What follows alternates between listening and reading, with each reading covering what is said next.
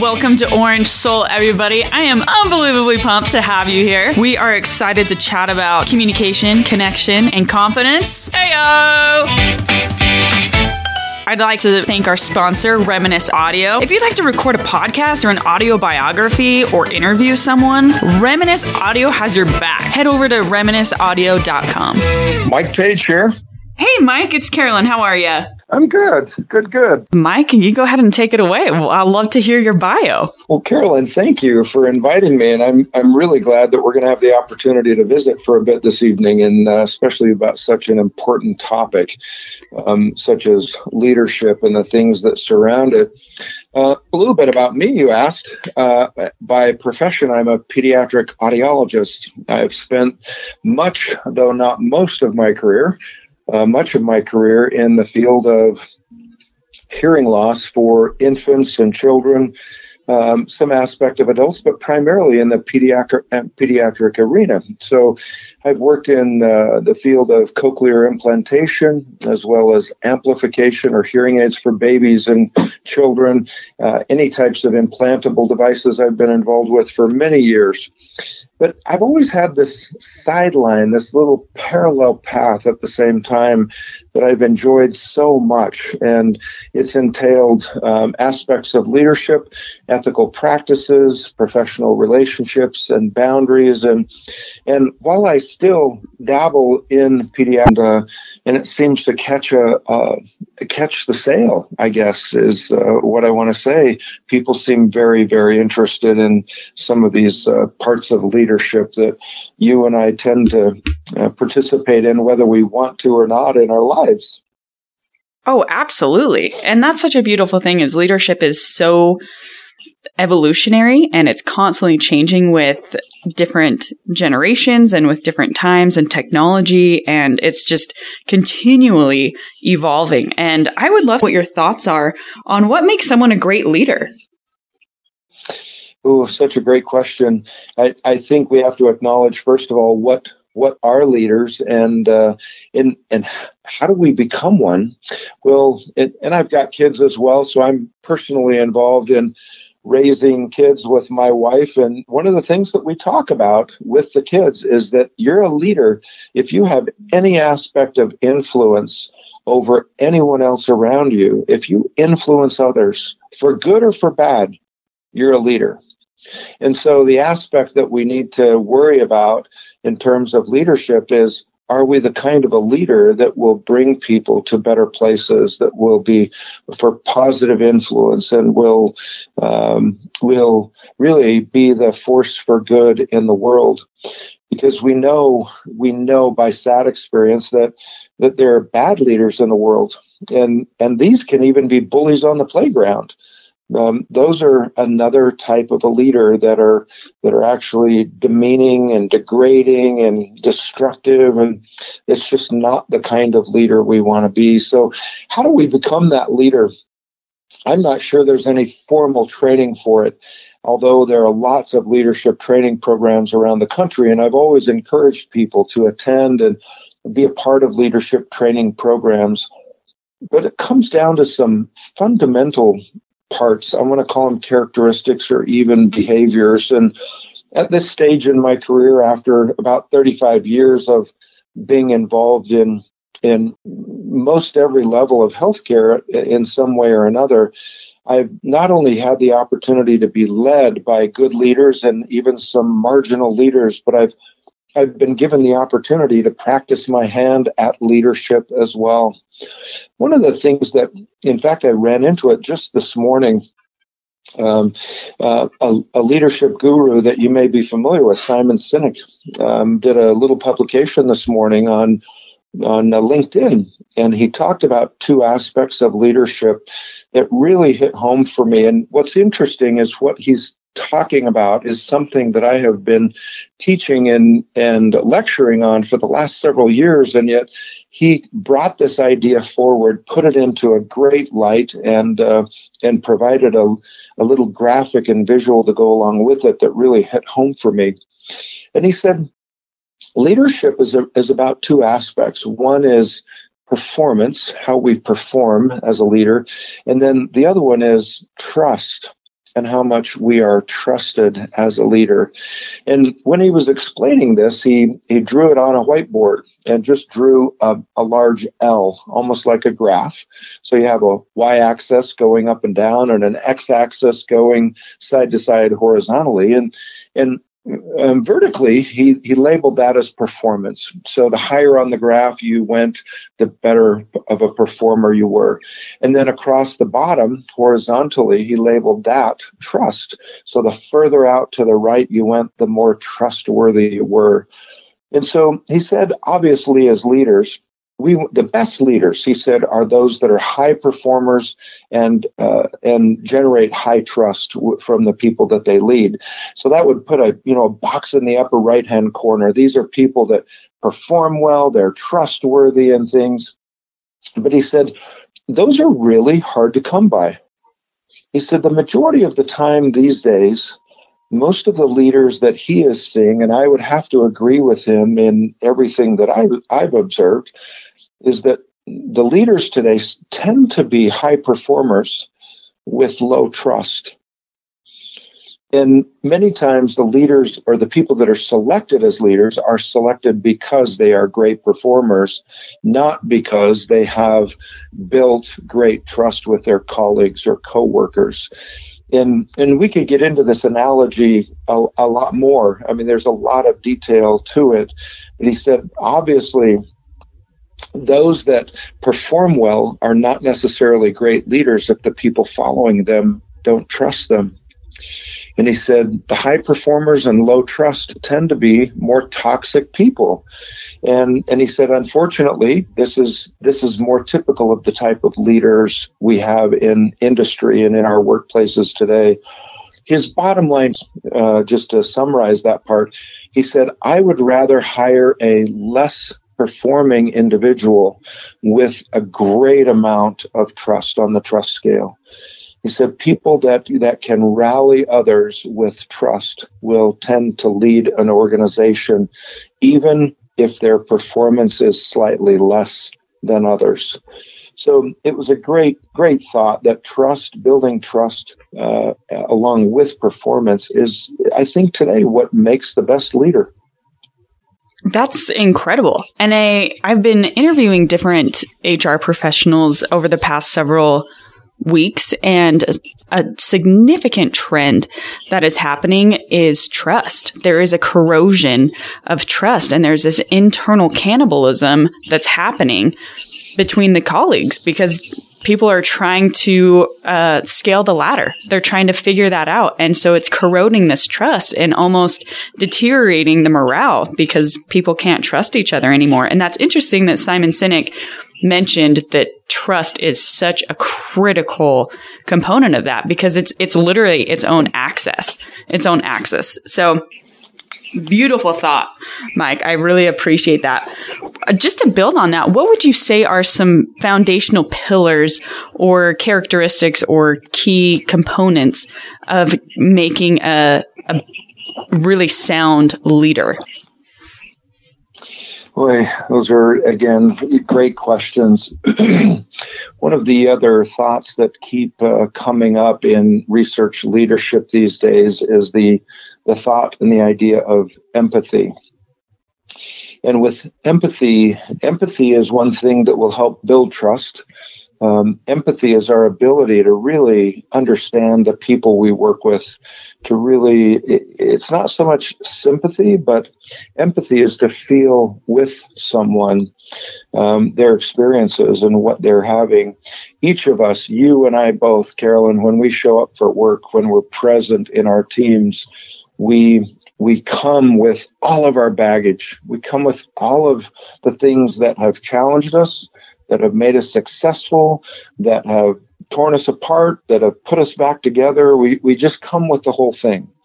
And the whole package, if we can learn to embrace the whole package, because the whole package is what constitutes our, our the skills that we've ended up with, um, I think the better off we are. So, empathy is certainly one of those skills.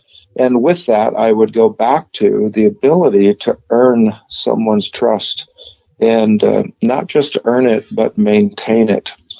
I think we we build trust by being empathetic. We build trust by showing forth care and concern and compassion.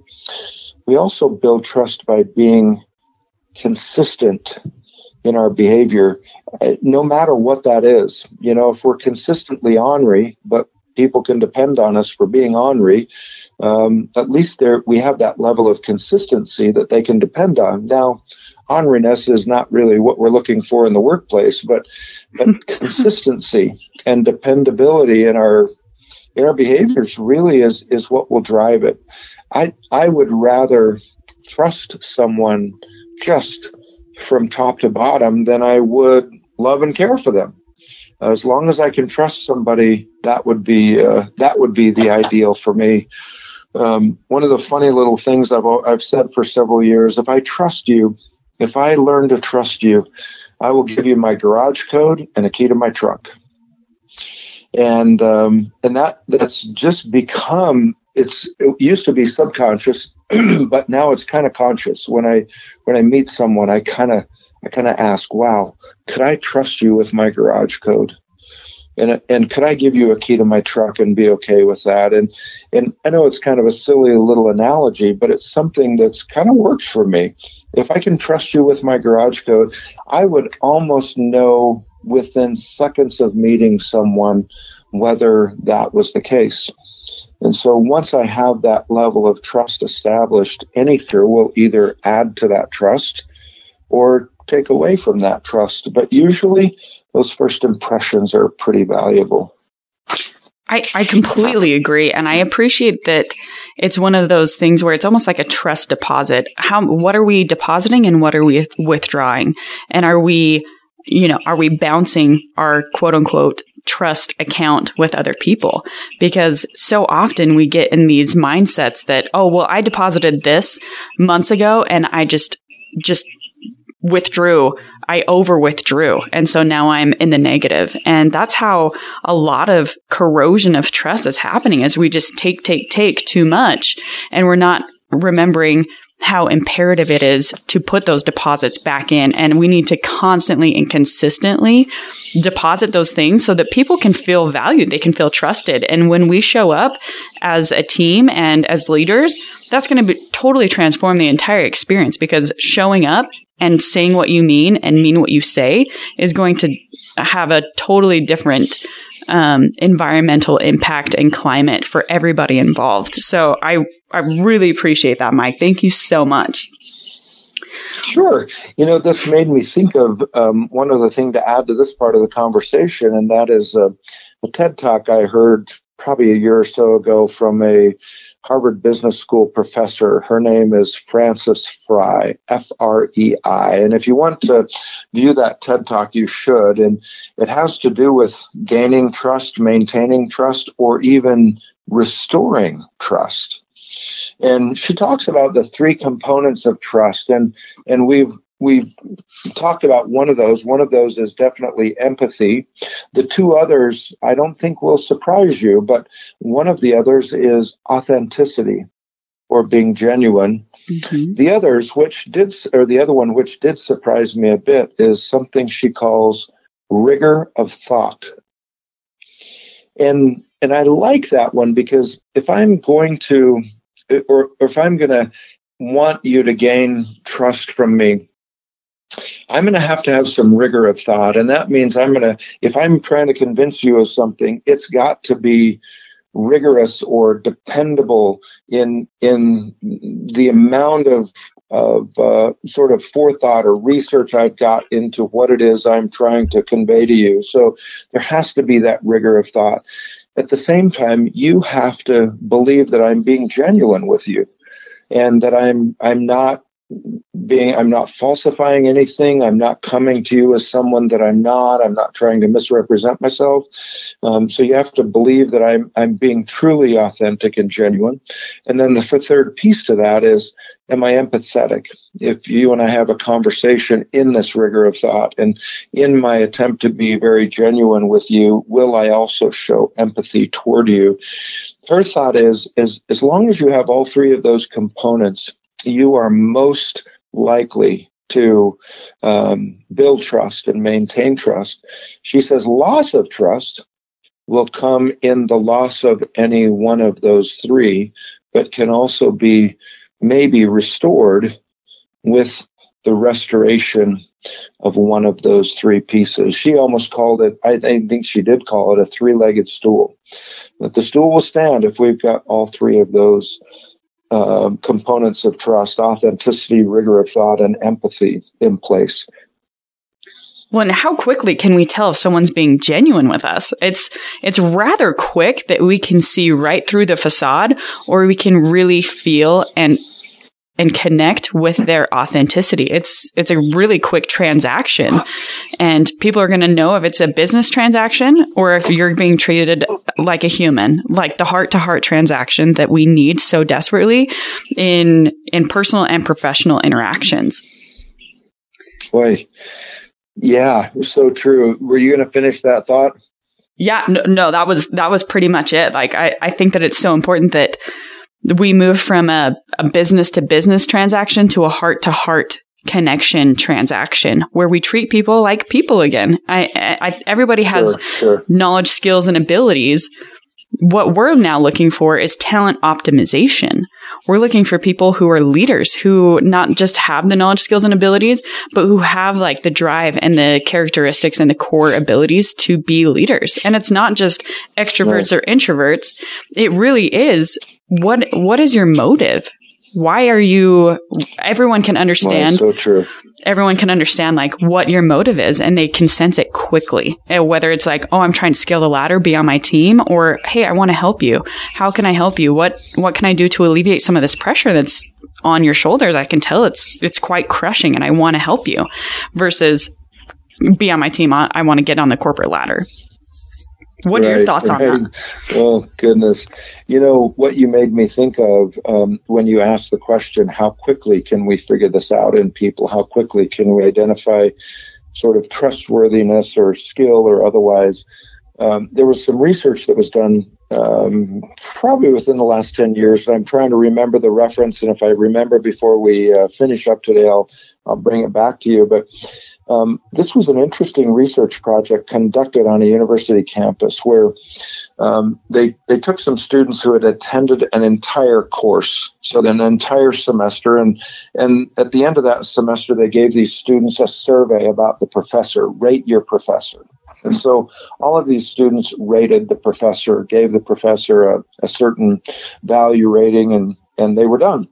But then they they had videotaped this professor and they pulled together another certain group of students and they allowed the students to watch like a two hour video of a lecture and then they asked these students to rate the professor as well. They took another group of students and they they allowed the students to see a uh, a 15 minute video of the professor and then they were going to rate the professor using the same scale.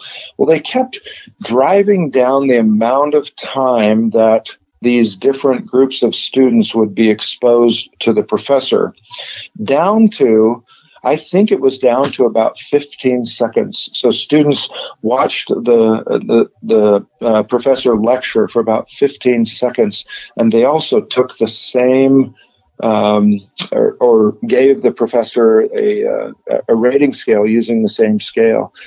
And do you have any idea what the outcome of that was?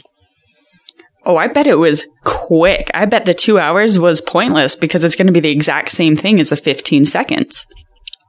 It was. And, and I think that's, that was the point of this. Whether students viewed this uh, professor for a few seconds or an entire semester, their assessment of this professor was exactly the same. And so the take home message to that is that we figure people out and people figure us out really fairly quickly. I mean, virtually within seconds. So, one of the things that the research will tell us as well is one of the very first things that we ask, not the very first, but one of the very first things that we ask ourselves when we meet an individual new for the first time is, Can I trust you? And everything that happens after that question is answered will take you in one direction or another. And I'm sure you've met people, and I have met just maybe a handful in my life. And my instant impression upon meeting them was, I'm sorry, but I, I can't trust you. I, I, I can't trust you. And, but I think for the most part, as we meet people, there usually is a fairly quick bond. Um, if not an outright trust. And, and maybe I'm unusual because I'm a fairly trusting individual when it comes to things like that. But, but I've also noticed that in my life, I've usually been right with those first impressions about trust. So as we decide, um, who, who is going to lead us, I can distinctly remember experiences in my professional career where I've had impressions about certain leaders meeting them for the first time, maybe negative impressions, and they they actually proved themselves correct with time. That's so fascinating because regardless of your title, we can pick up whether or not you're going to be a trustworthy person. And I've had experiences in the past where people held really high titles and I wouldn't trust them as far as I could throw them.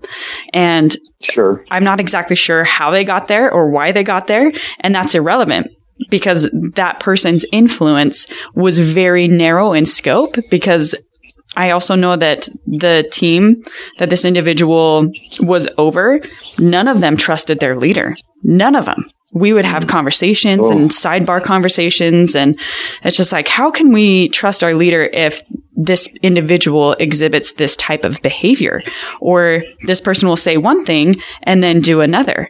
And so what we do says a whole lot more than what we say. And with that, Mike, I would be really interested in knowing how how can we know which voices to listen to, even regardless of title. Oh, another another really important question, and that is, I, I, think you've hit it on the head that way. How do we train ourselves to listen to those voices? I I think anytime uh, those voices will lead us to goodwill, I think generally we should go there. We should trust those voices. Um, I think anytime those voices lead us to a point of maybe ill will or building mistrust or maybe uh, destroying another person or lead us into a place of gossip or hearsay or or things like that. I think those are the voices that we need to avoid. Um, one of the topics which has been fairly top popular with me lately in training groups uh, has involved the idea of workplace toxicity. And we know that it's on the rise. We know that it's very problematic. We know that many people feel unsafe at work many times. Um, ironic, maybe not ironically, a couple of years ago, HR Magazine published uh, some thought and research that um, uh, the top two industries in the U.S. with the most toxic workplaces were healthcare and education. Wow. And we were not, I, mean, I've been in both. I've been in healthcare and education, and I'm certainly not surprised at that. I just didn't realize that someone had actually quantified that. And uh, boy, so impressed with the research that actually nailed that down. But what was very interesting to me is the researchers said, you know, we see this kind of toxicity anytime there is a, a pretty grave hierarchy within business. So hierarchy can be something like, uh, you know, um, people at some level make a lot more money than the other people. Um, people at this level are a lot more educated than other people. People at this level have a lot more authority, or for instance, in the military, where there's there's definitely that hierarchy. So there tends to be more toxic relationships in in those kinds of settings. Um, and I, I remember in healthcare years ago, there was a, a hospital that I was aware of that had um, had a pretty serious medical error that ended up costing the life of a young patient. And as they studied why this, how this could have happened, because the, the patient was admitted with a fairly innocuous condition, and was dead within 24 hours. And they looked back at at a series of 17 medical mistakes or 17 opportunities, let's say it that way, 17 opportunities for someone to have said something, done something, or acted in a certain way that would have reversed this pattern.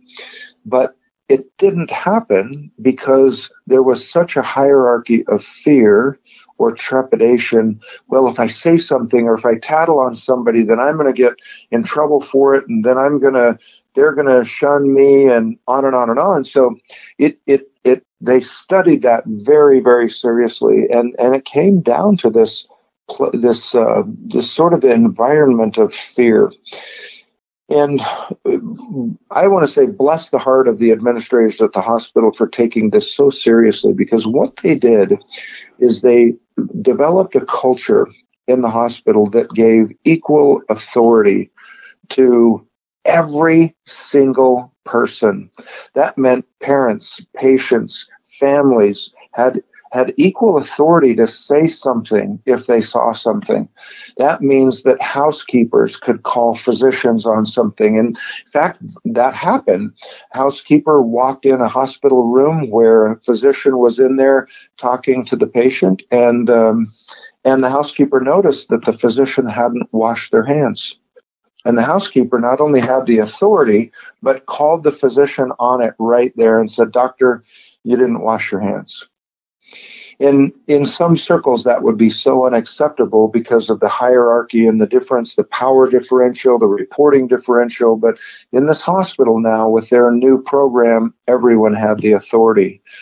Um, in an operating room just a scrub tech would have the authority to to stop a surgical procedure if he or she saw something that was in question and they could stop the procedure without recrimination um, because of creating this equity of, of care, concern, patient first, and, and things like that. So, this is really part of leadership. If we create a culture where everyone has some level of equality in guiding the company, wow, it changes everything. I think it does.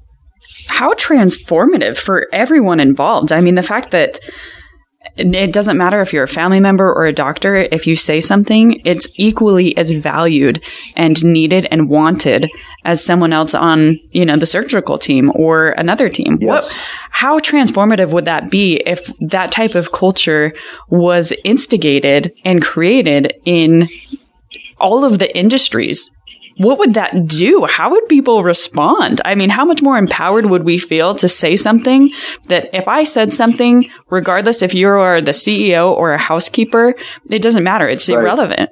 I, we all have equal say and we all have equal weight to bear, regardless of our responsibilities. That is oh. phenomenal. Yeah, it's a it is a great culture once once everyone is on board with it. And another quick example about that was um, was a uh, a nurse with a physician who was going to conduct a procedure using a certain surgical device, and and the nurse looked at the device that the surgeon had chosen and said, "Doctor, I I think that's the wrong size." And the physician looked at her almost as if looks could kill and said, No, this is the right size the nurse had the confidence because of this new culture to hit the doctor three times with questioning his choice of device. Not until the third time did the surgeon have the courage, I guess, to set down what he had chosen and take a serious look at what he had selected. And indeed, the nurse was correct. And the surgeon was so taken by that, initially feeling a bit arrogant that someone would question his his approach, um, but eventually came so clean with that and, and ended up providing a training video and admitting kind of what he had experienced and why he had uh, been a bit maybe overconfident with it. But again, helping to provide a, an avenue where everyone has the authority to say something. And it's meant a dramatic reduction in in errors and uh, and mishaps within that setting. So I, I really look up in respect to someone an organization who can take that in control. I would love in the future if we could do that organizationally overall to where all of us have some level of equity and sharing opinions and, and not feeling like we're going to be punished because of it. And that took a lot of courage on the surgeon's part after the third, you know, the third prompt sure. that it was like, you know what? We're we're shifting our culture. I need to check myself and then to admit that the surgeon was incorrect and the nurse was right how wonderful that is to to take a step back and realize this nurse has my back. This nurse really genuinely has the best interest at heart for the patient and for the hospital, for my career as well. We all we're we're creating this culture of um, of trust and having each other's back and really raising the bar of expectation and, and equity in in all capacities. That's sure. wonderful. You're you're absolutely right. What would you say? Um, why why is leadership crucial in today's world? I don't know that there's ever been a time, Carolyn, where we have needed better leaders. And, and I mean that in every sense of the world, in every sense of the word. Um, I think uh, politically in the world, we need better leaders. Um, in our schools, we need better leaders. In our just our organizations everywhere. Um, we need leaders who not only who have some training but have the fundamental characteristics in place. Uh, another one of those uh, piece of research is, uh, or pieces of research uh, that I've enjoyed is one that suggests that leaders who are most successful are those who promote an attitude among their uh, constituents, if you will, that I'm going to look out for your back as much or more than I'm going to look out for mine. My goal in this company is to make you as successful as I would like to be. And if everyone really employed that attitude, you would find greater success overall, and there would be less com- competition, less bullying, less toxicity, and actually companies would grow more. There's uh, in this research, uh, there was a piece that came out from Harvard Business Review that said that workplace toxicity can re- be responsible for about 50% of productivity in a company. And you ask any CEO, would you like to improve your productivity by 10%? And there's not one of them who's going to turn you down. How about 20%? How about 30 or 40%? But We've got an issue here that is impacting some companies uh, upwards of 50% productivity, and there are some there are some things we can do about it. Uh, but many times these uh, these go these issues just go un, un uh, unexplored, um, unresolved, and uh, there's it's it's kind of a shame. So why do we need this? We need good leaders to not just improve the, the, the productivity in a company, but Im, improve our overall business relationships, personal and professional relationships, and overall for the betterment of society at large. Absolutely. It is so crucial. Do you think that there's a difference between influencers and leaders? Great question and, to some degree, I want to say no. And yet, uh, we could dive into that. I again, I kind of go back to my kids, and I'll I know that they're influencers. I've watched my kids in many ways influence other kids for good. I've watched some isolated circumstances where I thought, "Ooh, you weren't really a great influence for those kids today," um, and so you and I are influencing people every day, every hour, every minute that we're around anyone else.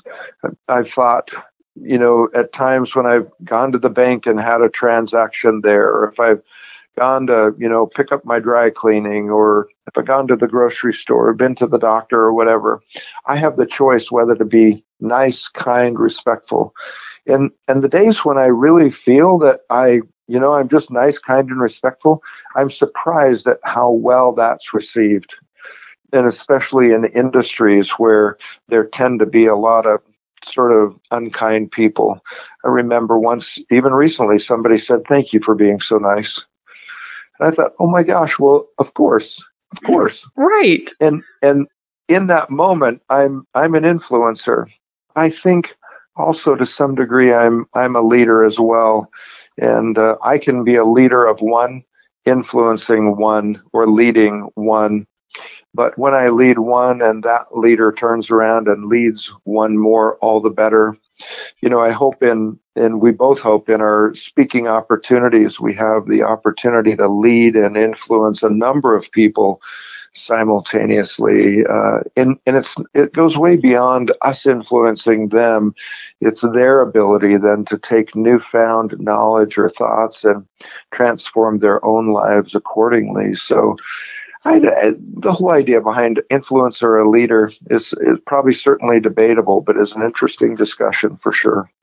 Absolutely. I think they're almost euphemisms. They are one and the same because we need to have individuals or an individual to influence. And if we take the lead, if we help other people get to where they want to go, if we help people gain a new skill, insight, we are leaders. And I think that every single day we have the opportunity to influence and to lead what we choose to do with our time and to how we choose to interact with other people. Just as you were saying at the grocery store or at the convenience store, how are we treating people? Are we treating everyone we see, regardless of outward statuses?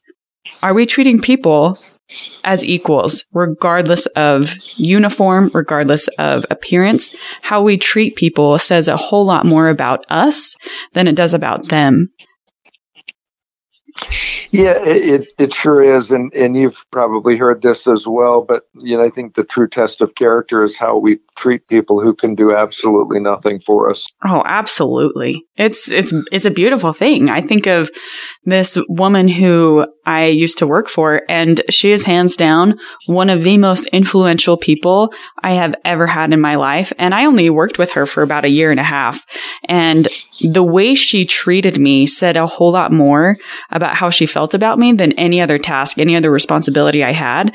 And I truly hope one day to be half the leader that she, because of how that, that 18 months with her taught me what I wanted to be in a leader and how I wanted to lead and what I wanted to lead and having people like that in our lives where they treat us better than than what we think we could be. Um, she she definitely taught me that. And i'm i'm really grateful because then i get to to pass that on to other people where they may be in a certain space or a headspace where i can come in and say i believe that you can do more than that. I believe that you have the capabilities and the potential and the opportunities to just really take off. And we get to do that friends and neighbors and community members and uh, you know whatever our jobs may be we get to have that opportunity every single day to step in and let people know that we believe in them and that they, we believe that they can they can open any door that they want.